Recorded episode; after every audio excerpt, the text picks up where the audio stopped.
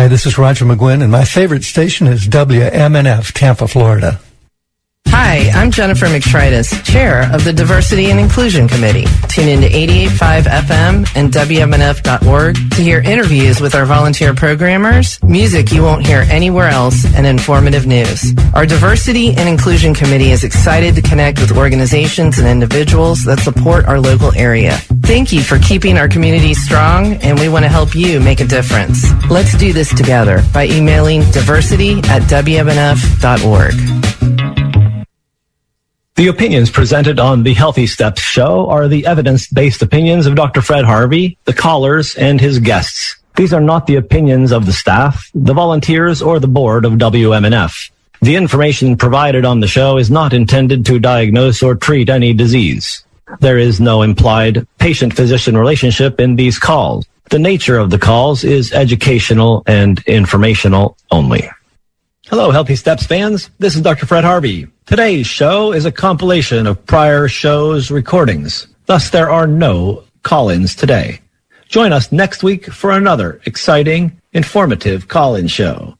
Until then, have a healthy week. This is WMNF Tampa, 88.5 FM. Good morning, Dr. Fred. Today you want to talk to us about cannabis. Well, cannabis. I don't know much about it, but I did see the movie Reefer Madness at the Tampa Theater back in 1971. Getting ready for this show, I ran across a list of benefits of cannabis that's longer than a child's arm. For pain, anxiety, PTSD, epilepsy, loss of appetite, and other side effects of chemo, irritable bowel syndrome. I'll stop there to spend a second to editorialize. It seems to me that cannabis is illegal in some cases and overly regulated in most cases, not because it's a drug, but because it's a drug that is not dispensed by pharmaceutical companies. Um, I've got Robert from Palm Harbor and Patrice from Zephyrhills and George from Seminole. So let's get Robert on the line here. Good morning, Robert. Yes, uh, how are you this morning? Great. How are you today? Oh, not too bad. Um, I have heard that um, uh, long-term use of it, I would say not so much uh, uh, medically, you know, like like it's prescribed, but just you know, uh, it it gives a psychosis to the brain after long-term use, and I guess as you've seen in um, movies and things like Cheech and Chong, you know, they're they're just slowed down. Their their brain is just not uh, speech, everything. Uh, you know, there's always been the long term, uh, you know, pothead, and, and they just sound drugged up. So I don't know what your take is on that, but uh, psychosis, it's not really good for the brain. That's true. And actually, that's a very good point. Psychosis can occur in people that have certain genetic problems with a couple of receptors. The research is out showing there's a very small group of people that doesn't respond very well to the cannabinoids, the uh, phytocannabinoids, because their their body just doesn't uh, respond the same way as other people's, and they can actually induce schizophrenia. It has happened. It's very rare, um, but any any um, uh, sedative chemical, when used on a long-term basis, can just keep you sedated. The interesting thing about cannabis, though, is that for again, about 95 to 99% of people, it's not addictive. And the addiction has to do with the uh, nature, again, of these receptors and whether people actually respond um, uh overly to this chemical. But so yes, it is a risk, but in general, um, most people do not have this problem. Most people will not develop psychosis with these uh, medications when used medically or even used recreationally. Um, but if you do a lot of it all day long, yes, you might be sort of dull because it does kind of put a blanket on the brain. Good point. Yeah, uh, because you know it's very easy to also obtain alcohol, and if people are doing um, you know, uh, marijuana, let's just say they make it recreational in Florida, which I think would take quite some time because of the politics, is that you're going to have people really out of their mind operating, you know, heavy machinery, uh, cars. Robert, Robert, Robert, let's get real about this. We already have people out of their mind operating machinery because we have a, a psychotic uh, prescription mill that constantly puts people on antidepressants that aren't antidepressants. They're just chemicals that alter the brain chemistry. They're also probably taking benzodiazepines. They're probably taking um, other chronic pain medicines like seizure medicines like gabapentin, and they're probably on opiates. When you look left and right, when you're driving down the street, it's likely the person next to you on either side has two or three medications on board because America consumes 55% of all pharmaceuticals and 70% of the opiates. Actually, yeah. when you use cannabis, it reduces opiate and benzodiazepine use and people actually get better. This is a functional, healthy tool and should be available for public use and should be promoted more to get people off the so-called antidepressants and the pain pills and the so-called anxiolytics like benzodiazepines because this with therapy and good food and good exercise and good relationships will improve people better than those other chemical band-aids. Yep. Thank you, Robert, for your opinion. Okay, let's move on to Patrice in Zephyrhills. Say there, Patrice. Hey, hi guys. Uh, hi, Dr. Harvey. Thank you for good morning. Thank you. Good morning to you too. Um, I'm very sensitive. I'm a half hit wonder. I cannot do sativa. I go into that psychosis realm, or maybe I don't know the exact definition of that term. With that said, when you said some people can develop schizophrenia or psychosis, would that be long term, or would that be uh, situational? Uh, that's a, uh, a, a good point there. Yes, um, the schizophrenia people are genetically predisposed to that. So what happens with the use of cannabis is it might bring forth the disease that was already there, and Understood. so mm-hmm. that would be noticed. But then the anxiety and agitation and paranoia that comes from sativa in people that are sensitive to it goes away when you stop using the sativa and would stop using any cannabis. And if you have that sensitivity, it's probably not a good idea to use the indica. Also, uh, otherwise, um, CBD might be useful because it helps to um, uh, augment your own natural endocannabinoid system and calm you mm-hmm. and reduce inflammation. CBD is a wonderful thing, and it doesn't affect people the same way as the THC. Okay, excellent. Makes complete sense. Two more questions, Wonderful. if I may. I okay. that it that it could. I use it for sleep. It's just a little half hit puts me in a state of well being. I don't have a hangover. It's wonderful. Does it interrupt sleep in any way, shape, or form? Um, actually, yes, THC can disrupt your deeper sleep. Using it with CBD enhances that because CBD en- enhances REM sleep. So if you're going to use a, a, little hit of the THC, I would take a little bit of dropper of CBD with it or a gummy to help augment that. You can also buy Charlotte's Web CBD cannabis and smoke that, even blend it with your THC cannabis and get a one to one kind of ratio that really is about the best for sleep. One to one ratio. Perfect. Makes sense. Thank you, Dr. Harvey. You're so welcome. Okay. I wanted to make a point about Robert too. There is no comparison from my perception between and, and in science between cannabis and alcohol. Alcohol is a poison. Alcohol dissolves your brain and cannabis helps prevent the dissolution of your brain. They actually work completely oppositely. Alcohol kills you and cannabis heals you. All right now. It's a pretty darn good show so far, you got to admit, but it is someplace between deja vu and a flashback. And that's because this is a pre-recorded show of some of the best of the Healthy Step show with Dr. Fred Harvey. And because it's a pre-recorded show, I regret that we won't be able to take any phone calls today.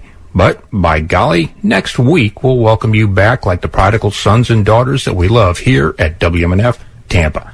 Now let's get back to the fun at hand.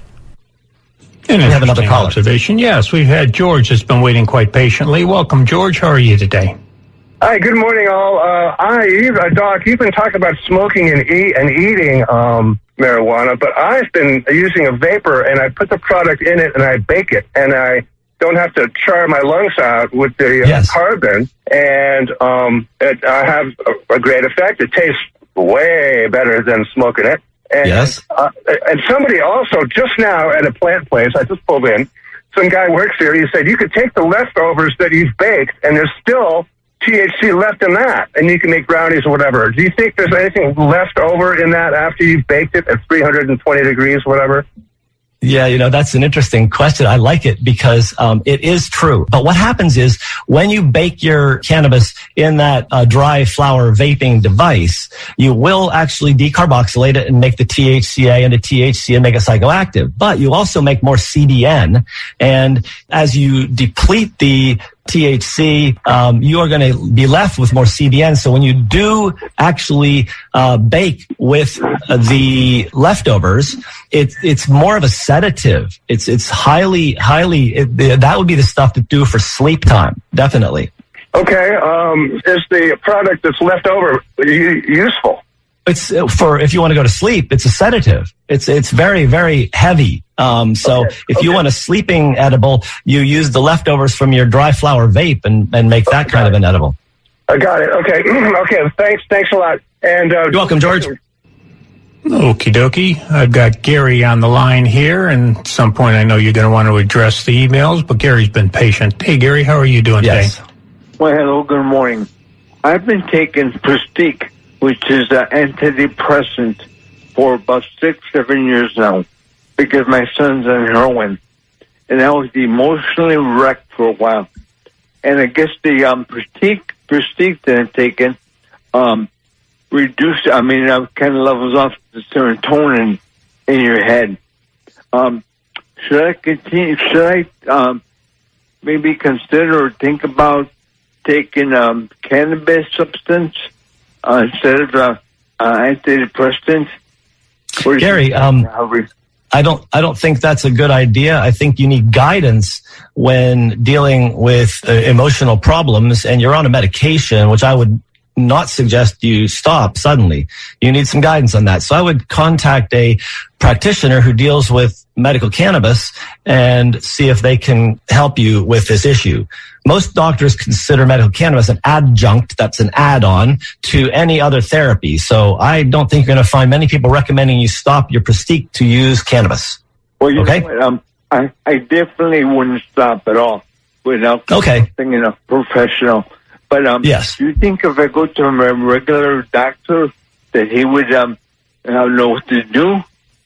Well, unless your regular doctor is a, a, a, cannabis recommending doctor, I don't think he will. I would go to a doctor who specializes in cannabis recommendations. Okay. Okay. okay. Bye. Very good. See you, Gary. Hey there, Randy. Good morning. Good morning. I have been diagnosed with diabetic retinopathy, and I want to know if uh, smoking a doobie is going to help. Okay, Randy. So retinopathy from diabetes is caused by vascular damage. And I think that um, smoking actually is bad for the blood vessels. I prefer dry flower vaping. Um, I totally agree with our previous caller you actually, when you burn the cannabis, the, the, reason we have to heat up the cannabis is that we need to change THCA, which is not active, to THC. That's done through decarboxylation, and that happens when you heat something up over 320 degrees in this situation. And so smoking will activate that THC. But vaping will also, and you can uh, get vapor devices that will dial in the temperature that you want so you don't burn the cannabis. When you do that, you get much better flavor from the terpenes. You do not get the ionized particulate that is the dark black stuff that damages tissues. And so you'll avoid some of the uh, damage to your lungs, hopefully avoid bronchitis and things like that, and have less damage to your blood vessels because the THC and CBD are helpful for all your inflammation, but you do want to get a blend, I think. If you're going to work on something like retinopathy or any other vascular inflammatory thing, you want to have CBD on board because CBD is the more uh, anti-inflammatory modulator although THC has effect as well. So a good 50-50 one-to-one blend is probably a good idea. So give it a try. You can also try vapes. One of my favorite ways to do vaping is with live rosin, which is a, a gel or a, a goo sort, sort of that is, is pressed out of the live plant after it's harvested. And so it doesn't have any of the carbon fiber of the plant bud. It's just the THC resin. It's usually about 80% THC and 20% terpenes and other hemp oil And that is smoked through a vapor device that heats up that thick oil. And that's a really good way to deliver a very clean, very pure substance that has very good flavor and very uh, good economy because you use less of it essentially. In one gram of the rosin, you're going to have the equivalent of probably uh, an ounce of cannabis. And you can stretch that rosin fairly far if you um, uh, are using it uh, in, in, appropriate small doses. Um, it looks like I've got um, Petter on the line here. I hope I Hello, pronounced Petter. that right. Petter? Hello? Hello there. Oh, hi, Doc. Uh, actually, that's nice of whoever that was to uh, change my name from Peter to the Irish version of Petter. Ah, hey, it's good talking to you now, lad.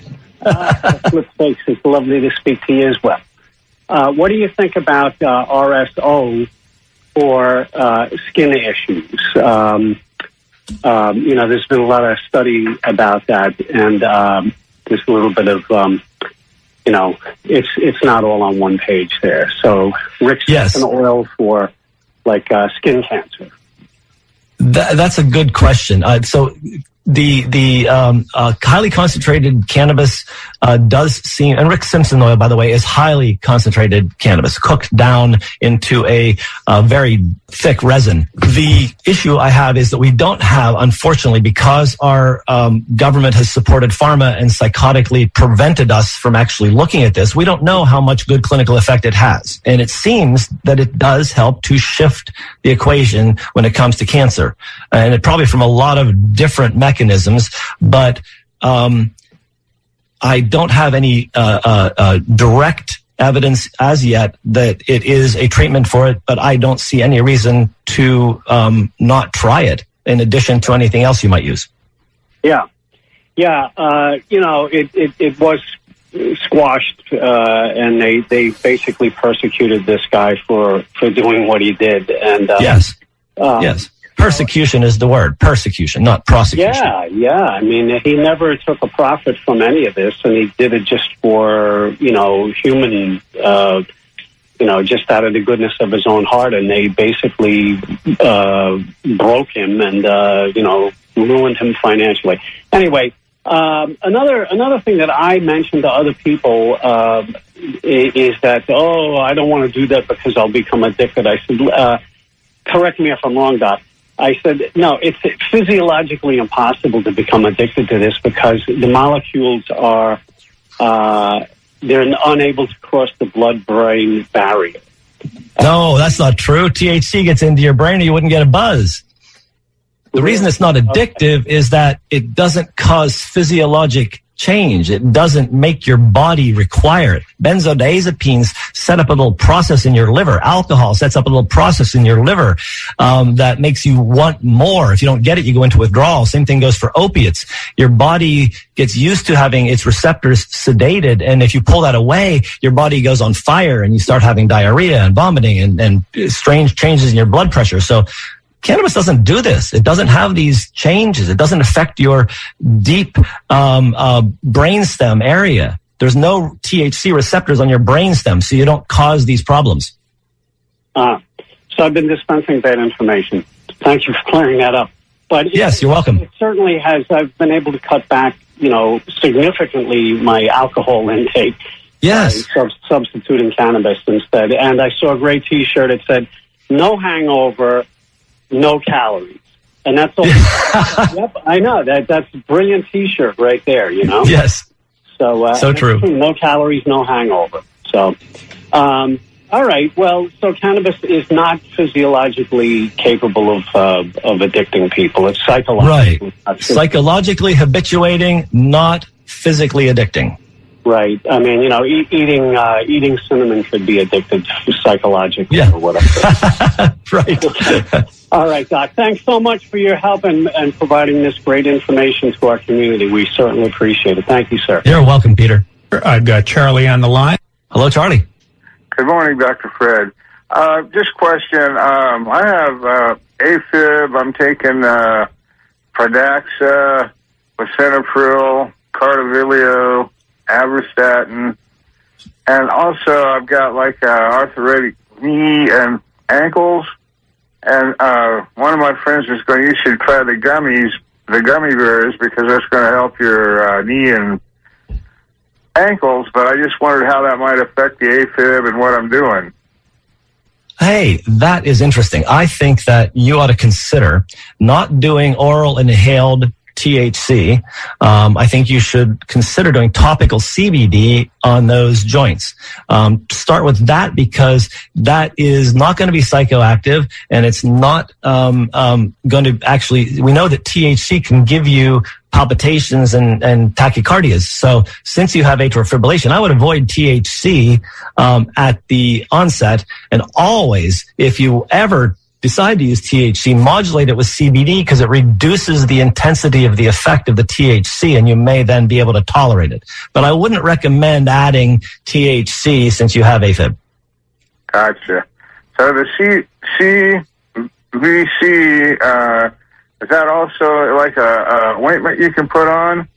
CBD, yeah, you, you can get uh, over-the-counter CBD ointments all over the place. Um, one of the previous callers mentioned Cheech and Chong. Well, Tommy Chong has his own line. Um, it's a little pricey because he's branded it and named it, but otherwise, there's all kinds of stuff on the market. Um, there's a, a, a, company locally in Sarasota that makes it. So, uh, yeah, good luck. Find something not THC to see if it'll help. Gotcha. Appreciate it. Yes. Got, got Betty from St. Pete on the line here. Hey there, Betty.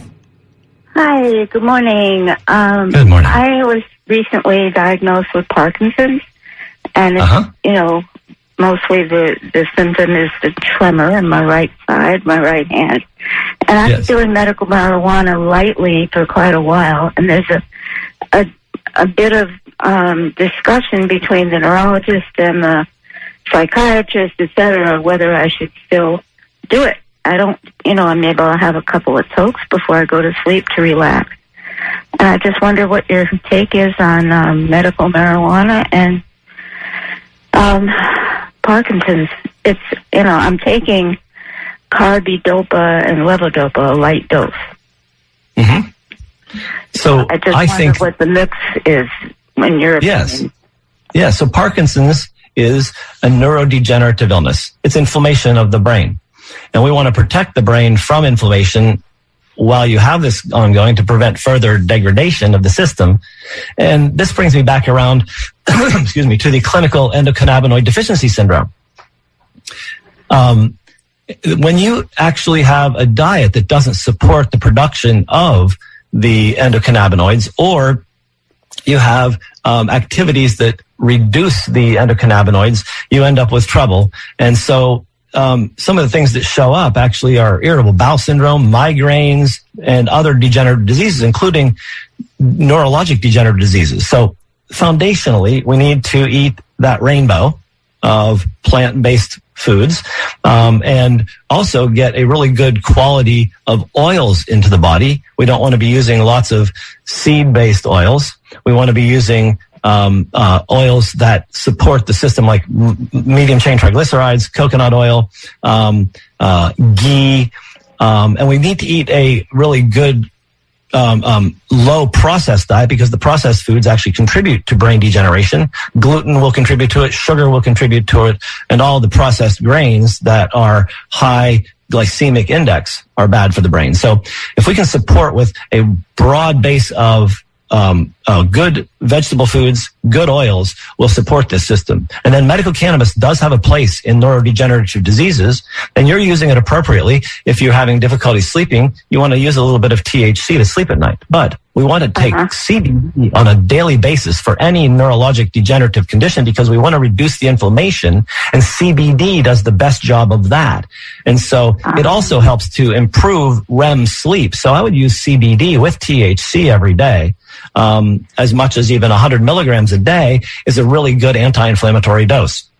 Huh. I'm I'm following not not religiously, but I'm following the plant paradox diet. So I'm eating lots lots of greens and coconut oil and oh you name it. I'm staying away from red meat and processed food. So I think I'm doing the right thing. But um and I take fish. I don't oil. think I don't think red meat is a bad thing for your brain.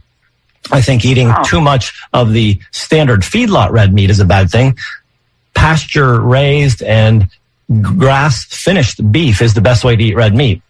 But all of these things are good. And if you stick to that uh, type of diet, the plant paradox is a very good diet, basically. So yes, that will support your endocannabinoids. Okay, well, really, thank you. Answered my question so well. Thank you. Great. Thank you. Hello, all you loyal fans of Dr. Fred Harvey. This spectacular Monday morning, you are listening to a special rebroadcast of some of the clips composing the best of Healthy Step Show. And as the nature of pre-recording shows go, there will be no one answering the phones today. So write your questions on the back of a $20 bill and mail it to WMNF Tampa, and we'll answer it next week.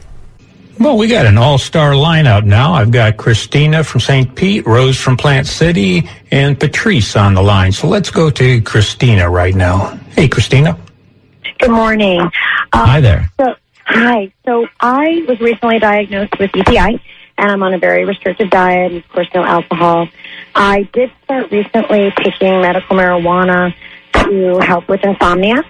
Um, and also, every now and then I get a flare from the EPI. It's pretty rare because the Creon seems to be controlling it quite well and the restricted diet I'm on. But my, my question is, you know, given that the pancreas is responsible for digesting everything, even with the Creon, is it dangerous um, for the pancreas to be ingesting THC? Um, it helps me feel better, but I just know everything goes to the pancreas now that I have this condition. So um, you've been labeled with what I believe is exocrine pancreatic insufficiency, meaning that your pancreas is not putting out enough enzymes to help digest your food. Is that correct? Correct. Yeah, so um, that is not necessarily a static condition. Pancreatic insufficiency occurs when the pancreas is inflamed. Things that inflame the pancreas include gluten, sugar, and all of the artificial ingredients that occur in processed foods. And I think that um, taking CBD and THC actually modulate that inflammation and would be beneficial for this condition.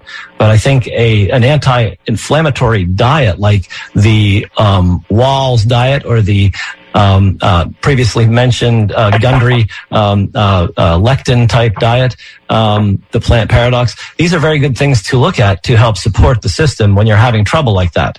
I think that you can recover your pancreas um, depending on what injured it, and you might want to look at what toxins might be injuring it. Okay, excellent. Is there any type of test for that? Because my gastro has kind of just said, no, it's just damaged and we don't know why you're idiopathic. Yeah, idiopathic. That means the idiot doesn't know the pathology. Yes. And I so. I um. I think I think really you need to find a good functional medicine doctor because we use a wide range of testing that isn't ever considered by general doctors or even subspecialists. I have an email here from last time. Um, a question about um, does are there any uh, studies on um, cannabis use in ADHD? And um, actually, yes, um, there is, and it looks like that uh, adult ADHD me- uh, symptoms can be mediated, um, and also, uh, there's another study that showed that many people who have ADHD self-medicate with cannabis. So we need a better way of dealing with the brain dysfunction called ADHD that isn't really treated with Ritalin and these other things that simply patch symptoms. All righty, and I've got Nancy here on the line. Appreciate your patience there, Nancy.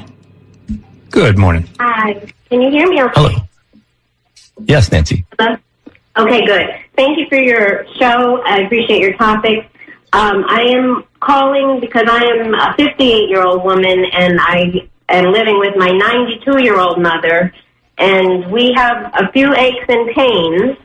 And uh, I'm looking at diet changes, less sugar and processed food, as you said. But I had um, anxiety and depression, and I take medicine for that. My mom also um, takes medicine uh, occasionally for anxiety. And I was just wondering what the benefits would be. Right now, I'm, I think when I turned 58, I started having cervical spine and lumbar nerve related pain, serious pain. And um, I was wondering what you would think about the. Um, the CBD and, and how I should go about um, investigating that avenue for my mom and myself. I think that the use of CBD for both of you would be wonderful because you both have some anxiety and it will help to reduce that. Uh, a small amount of THC with that could be helpful also. It's very calming to use a uh, a ratio of one to one or even higher, um, 10 to 1 CBD to THC for calming effect and also for anti-inflammatory. Topical CBD can really be useful for those neck and back pains. But one of the, uh, a better thing I think is actually going to an MAT, muscle activation technique specialist, a personal trainer who can actually help you get out of the pain. I've watched so many people get out of neck and back pain using muscle activation technique. Look that one up online and find a local practitioner. Thank you so much, Doctor. I appreciate you. Um, will you tell exactly the best place to obtain um, good CBD uh, Um, products? That, that's a good question. Good CBD. The the people that um, uh, have the Charlotte's Web strain and have patented that, they, they actually sell a very high quality product. Um, there are local dispensers. You, you can actually look for a, uh, a place that gives you a third party assessment of their product. It shows there's no toxins in it, and it shows that it's actually the strength that's in the bottle. That I would look for. Okay. And I thank you so much. I appreciate your time. You're welcome. Bye bye. Got Alfredo from Lakeland on the line. Hello, uh, doctor. Hi there. Uh, what is your name? Dr. Harvey. Dr. Harvey. Dr. Harvey, uh, uh, and concerning marijuana, I'm 70 years old. Yes. When I was in college, I smoked grass for two weeks. Uh-huh. And I stopped because it was good. It was good. You say it was 3% at the time. It was good. We were in, I was in Hobart College of Geneva, New York, Hobart and William Smith. And it was good. But I wasn't studying. So I I stopped and I bought myself a case of sangria. and then they called me Alfie the Sangria Man. Uh, Love it. I I have uh, I have glaucoma. My doctor doesn't uh, uh, uh, doesn't. Uh, I asked him once would uh, would he prescribe marijuana. He said no. He uses a medication. He's Dr. Well- Jay Mulaney. Your your doctor's probably not a, a a certifying doctor, so he can't certify you and recommend cannabis. You need to go to a, a cannabis certifying doctor, and we do know that CBG, one of the other um, um, uh, plant phytocannabinols, um, actually has effect on glaucoma, and so um, you may still need to take the at this time, I have now I have cataract. Okay, but this this CBD may help prevent further development of the cataract, but it can actually help with your um your glaucoma too, in addition to the medication he wants you to take. Okay, and the next caller would be Peter from Palm Harbor. Hey there, Peter.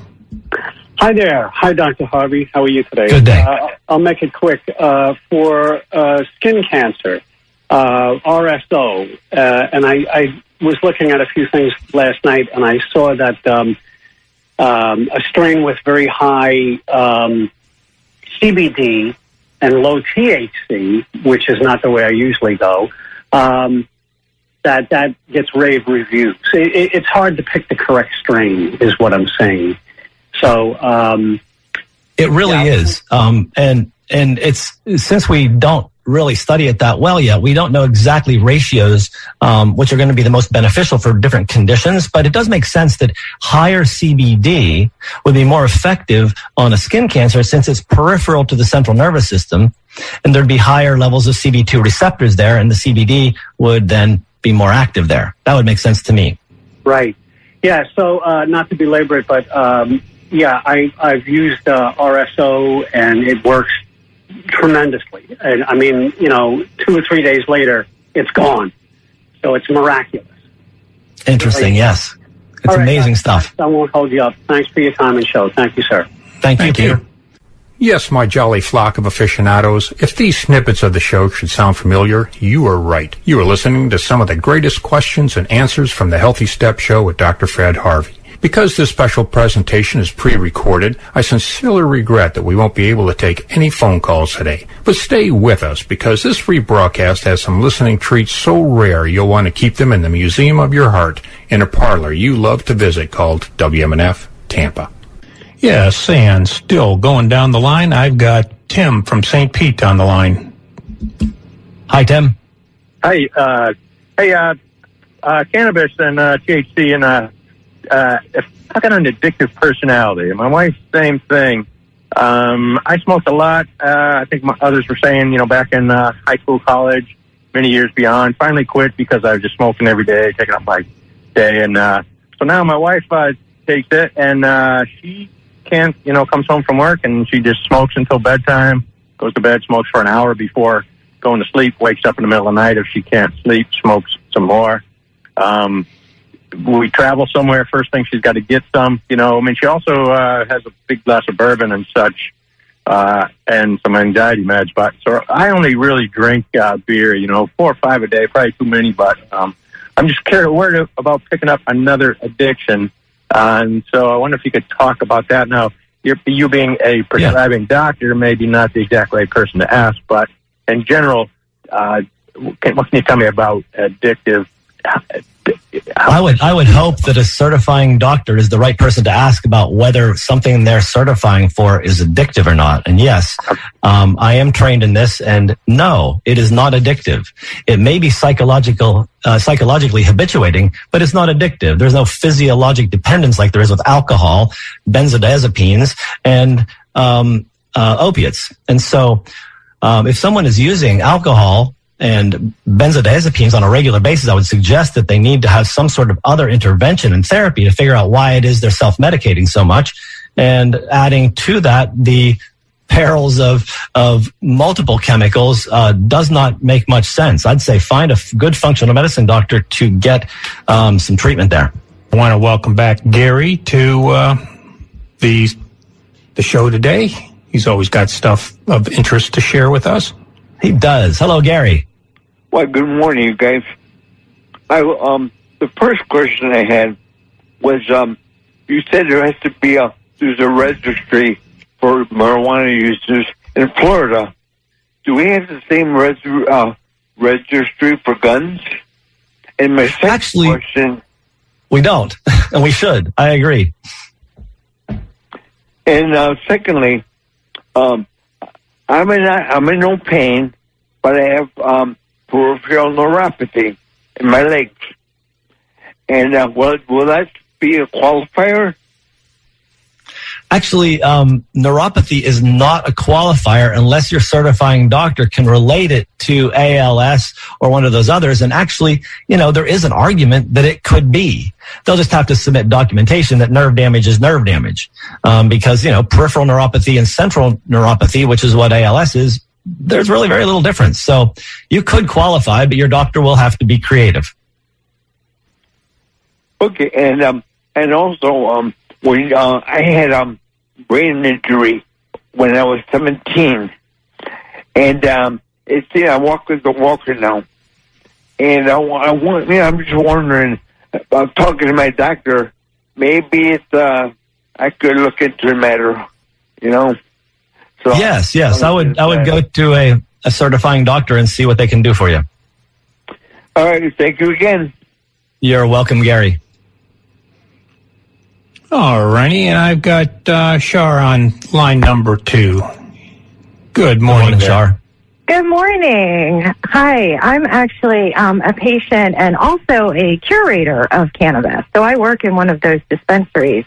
Yes. Um, and so primarily we're all self-taught and we have to kind of um, navigate patients as far as which strains to help them with their ailments they come in, but there's really no training provided by the Department of Health or anything, even as far as um, the the silly procedures that we have to follow.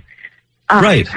Yeah, they've, they've done a good job of that. Um, even for the doctors, um, you know, they force us to get certified in their system. All we, you know, I, I took the course because I'm a certifying doctor and Mm-hmm. all they do is train you how to fill the blanks in on their stupid system. It's nothing about education. They don't really care. They don't want people to have it. So they're going to teach people how to use it. Exactly. So a lot of that stuff, people, you know, it'll it's so funny to me because they'll come in and they'll say, "Well, I I trust whatever you say," and I go, "But "You just saw a doctor." You know, I'm really just a cashier if you think about it. You know, Yes. or a bartender. Like I can't really, you know, I, I I haven't studied all this. I mean, I try my best, but it's it's very complicated when you you know It- it biology, really and is. chemistry, and Yes. you know all of these things. So essentially, my question is, um, a lot of like I said, I just try to listen anecdotally to what patients say. Oh, this gives me relief. This this doesn't. And um, one thing it seems like everybody is chasing is these THC numbers, and I'm wondering if that how much that really does affect it, or is it more of a marketing ploy? Because the higher Fantastic the question. THC, the the higher they the more they charge for it. Um, Yes. and then Yes. okay. So the reason- it, all of those are very high THCs, and They are, and they're very expensive too. but um, the the reason that it, it does go up in price with the percentage of THC is because you will need less product to get the clinical result. Now, there is the recreational use aspect of this, and people want to get that buzz, and so they're seeking out the highest THC content simply because they think that's what it's all about. However, the entourage effect with all the other cannabinoids and the terpenes is what actually provides the full experience. And so you could actually not need nearly as much of the THC percentage if you were to use it in entourage and with other things that help. If you use it as a, an adjunct to all the other things you're doing. But so yes, uh, higher THC concentrations are um, more effective because they're just higher dose. But do we really need to chase the 38%? 12% might be enough. And in fact, what's really interesting is people do chase the percent and people will buy more um, of the higher percent. Uh, uh, Andy Bashir, um, the, the representative or the senator, Florida state senator from the panhandle, wanted to restrict the percentage restrict it down to like 15%, I believe, that would simply mean that people would buy more product. I think he just wanted more cash. That was the whole and kind purpose of like of that capping ploy. the edibles. The edibles are all capped out at 10 milligrams. Each. Yes, which actually it can be a, a smart thing because if people are uh, naive to it, I, I talked about it last week or the week before. The the gentleman that walked into a recreational store in Toronto and he was seventy something and he ate a ninety milligram uh, lollipop and nearly died. Right. So we really do need better education and, and better control. I mean, I, I um, saw in a Colorado shop a 175 milligram Oreo cookie. Can you tell me anybody who eats one eighth of an Oreo cookie? this is dangerous stuff when it gets into these doses. Yeah, very much so. Especially You're not going to die, but you're going to sleep for four days probably. that's what I, that's what I, again, because I'm self-taught, although I say, well, I say it's kind of like working out. You're either going to puke or, you know, pass out before you actually die. Generally. I hope that's good enough advice. Seriously. Well, thank you, Shar. Thanks for your call. you so much, Doctor. Thank you for having this whole topic. It's been wonderful. You're very welcome. Um, I want to run down a couple of things before I take the next call, and that is the products that are available. Um, so we know that there's flower out there. It's been around for um, since the plant gr- uh, evolved. Um, the um, um, extracts. There are uh, different ways of removing the THC and cannabinoids and terpenes from the flower. Um, ethanol is an extract. You basically boil it off. Butane is another way to do it. Carbon dioxide is another one. And then there's another methodology called Rick Simpson oil where they cook it down and make the basically the highest concentration you can get uh, in in a homemade concentrate. And basically, it's just a really thick um, uh, oil. And then uh, something that I like a lot rather than extractive. It's called rosin. And what happens is it's pressed out of, of the plant. Fresh plant is put under pressure and a slight amount of heat and um, the rosin comes out. So basically the, all the THC and resin and, um, cannab- all the other cannabinoids and terpenes are in this rosin. So that, that just gets packaged, um, to be used in vapor devices. And then I wanted to mention the routes of administration. Inhalation is one of them. My, my preference for flower is not combustion, not smoking, though it's possible and it works well and it's the hippie way to do it. But dry flower vape devices actually help you get the cannabinoids and the terpenes out of the flower without burning it. So you actually get more of the actual product you want and none of the ionized particulate that comes from smoking. It just reduces the burden on your lungs. So I, when I certify someone, um, the state has now required that if we decide to order flower, that we must put in um, uh, a statement that says that flower is better for this patient, and here's the evidence, and we're supposed to submit articles. But I don't believe that, and I'll never submit an article. What I do say is that I don't recommend smoking. I recommend using dry flower vape because it doesn't do the particulate. Vape carts are another way to do it, but vape carts are always lower THC percentage because they are um, diluted slightly with hemp oil, so it'll flow in the system.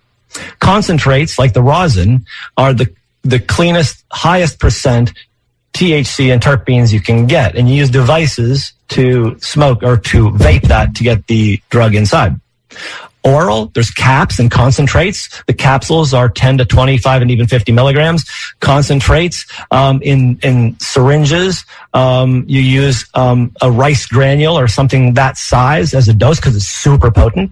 Sublingual, there are tinctures that are very dilute in lots of hemp or coconut oil that you use under your tongue. Um, topical, um, creams and patches are available. And then edibles. Um, there are baked goodies, there are chocolates, and there are gummies that I've seen so far. And as was just mentioned by Shar, they're capped out at 10 milligrams.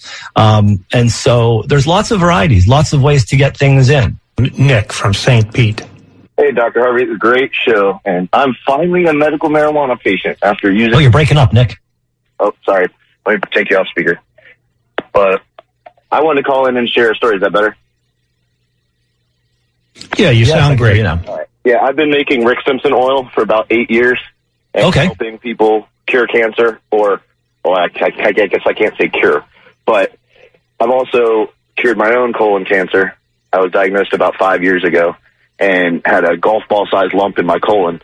And they couldn't tell me if it was cancer or not without operating.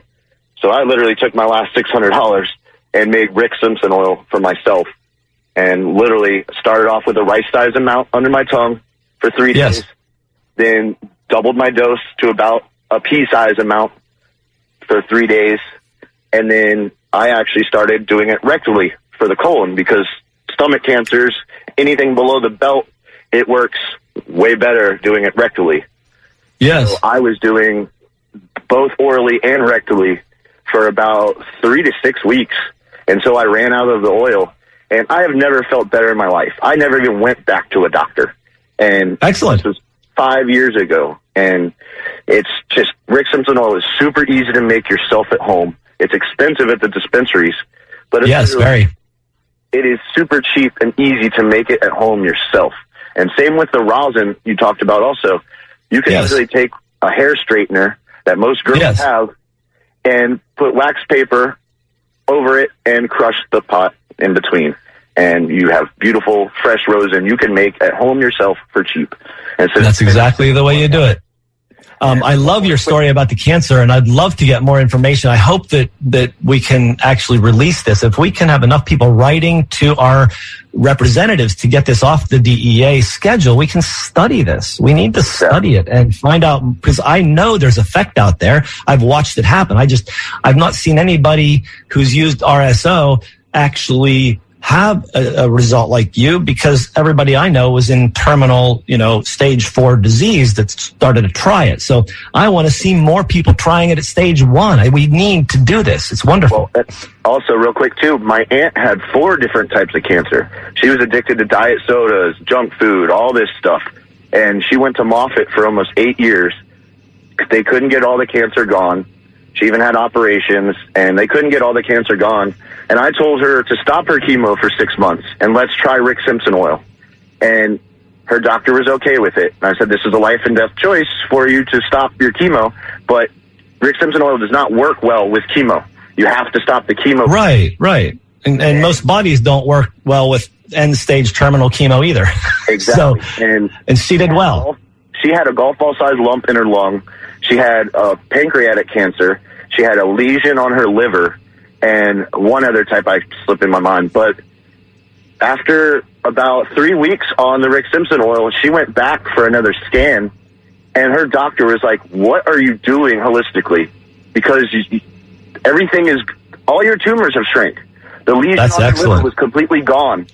The golf ball sized lump in her lung was about the size of a maybe a ping pong ball, and it but everything was reducing. With Fantastic. Three weeks of doing it, and but she ended up on it for two years. She couldn't really afford to stay on it all the time and do it as much as she could have, and because she was on a fixed income, and but we gave her four to five years of her life. That's fantastic. You can't you can't um, get better than that. That's awesome. Um, thank you so much, Nick. I'm gonna um, go on to a, um, another email because some things that came up in email that I think are really interesting. Kenny asks, "What do you think about marijuana doctors saying that if you refer three people to them, that your next visit fee will be waived?" I would say that that's called illegal. That's a kickback. Doctors are not allowed to do that. Um, you can't you can't pay someone for referrals in medicine. That's horrible, and that person should be reported immediately. And you can go to the Florida Board of Medicine to the complaint area and say that this person is actually doing kickbacks. They will get investigated. Good point there. I'm glad Kenny brought it on up. He's one of our hosts on the Sustainable Living Show. Yes, he's coming up next. So that's Yeah. great. Thank you, Kenny. Um, and Jeff has another one here that I think is really interesting. What would you say to people who claim that marijuana is a gateway drug? I would say that they're completely insane. Two things. One, alcohol is the gateway drug, period end. It is the one. It's legal. It's everywhere. And second, um, the only reason that cannabis could end up being a gateway drug is because they've made it illegal and the people that sell you the cannabis on the street are selling you all the other drugs. So if you put them all together into that category, yeah, of course there's going to be a possibility. But if you take marijuana out of that nefarious network, it's unlikely you're going to see the gateway occurring. So let's fix our system and let's make alcohol less available because it's dangerous and kills people. Good point there. The last caller is going to be Deborah from St. Pete. Hey there, Deborah. Hi. Uh, Betty actually asked the same question that I had. And Yes. so I listened over the phone, and that was perfect timing. Oh, good. but I do want You to got your answer. All, all of the staff there. It's really delightful to listen to the program because of all of the people involved, including um, the guy who, you know, you you interact with, you banter with. I like Bill. Yes, Bill's a wonderful man. Thank you. I have my moments. I've always wanted to thank Bill because he says the cutest things. Indeed. Thank you for your compliments. Um, much appreciated. All righty. Bye bye. Well, Dr. Fred, it looks like it's time to wrap up another very interesting episode of the Healthy Steps radio show here on WMNF Tampa. So until next Monday at 10 a.m., I'd like to say thank you to Dr. Fred Harvey and to all of our participants and listeners. Take care, stay healthy. Y'all are the greatest.